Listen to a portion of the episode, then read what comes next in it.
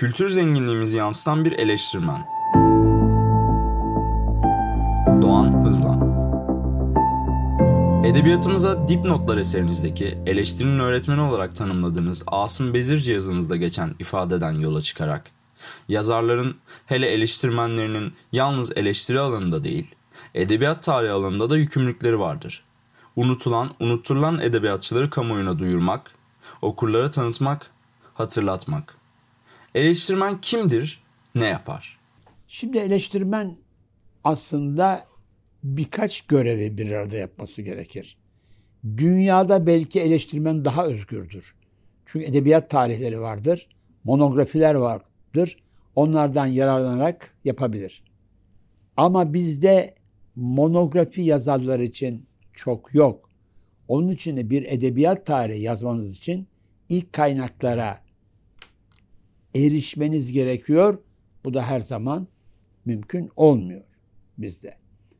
Eleştirmen aslında bir ölçütler toplamını, kriterler toplamını kendinde barındıran bir yaratıktır diyeyim, bir kişidir. Çünkü ve analitik çalışma yapması gereken bir yazardır. Çünkü en basit bir güzel bir insanı görüyorsunuz, anlatıyorsunuz.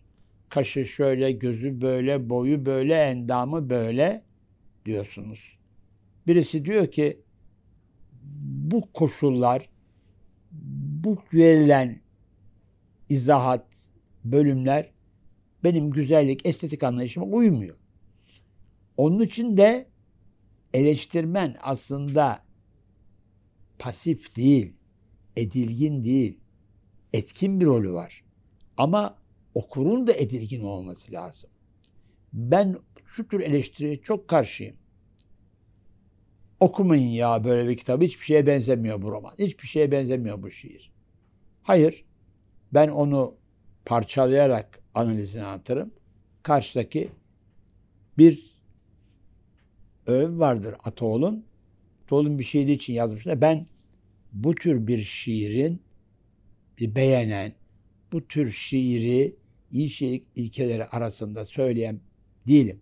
Ama kendi ekseninde, kendi türünde çok iyi bir şiir. Aslında genel estetik kuramları kitaplardan çıkmıştır, yazarlardan çıkmıştır. Ama o estetik kuramı siz bu kuramla bağdaşmayan, uzak olan birine uygulamanız çok garip bir uygulama olur. Yani standart bir çalışmadır. Şimdi mesela Hima'nın bir kitabı var. İşte psikolojik eleştiri efendim e, Marksist eleştiri, e, Kant eleştiri falan ama onu yazan, onu benimseyen birini o kurallar içinde inceleyeceksiniz. Ama şimdi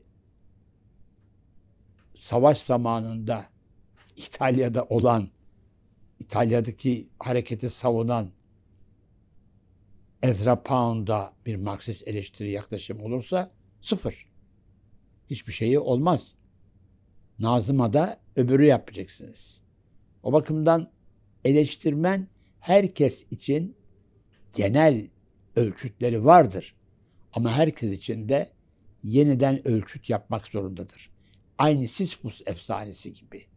Çıkartıyor ama taş düşüyor. Bir daha çıkartıyor. Sizde kurduğunuz bir ölçütler toplamı öbüründe hiçbir rolü olmayabilir. Öyle düşünüyorum eleştirmen için.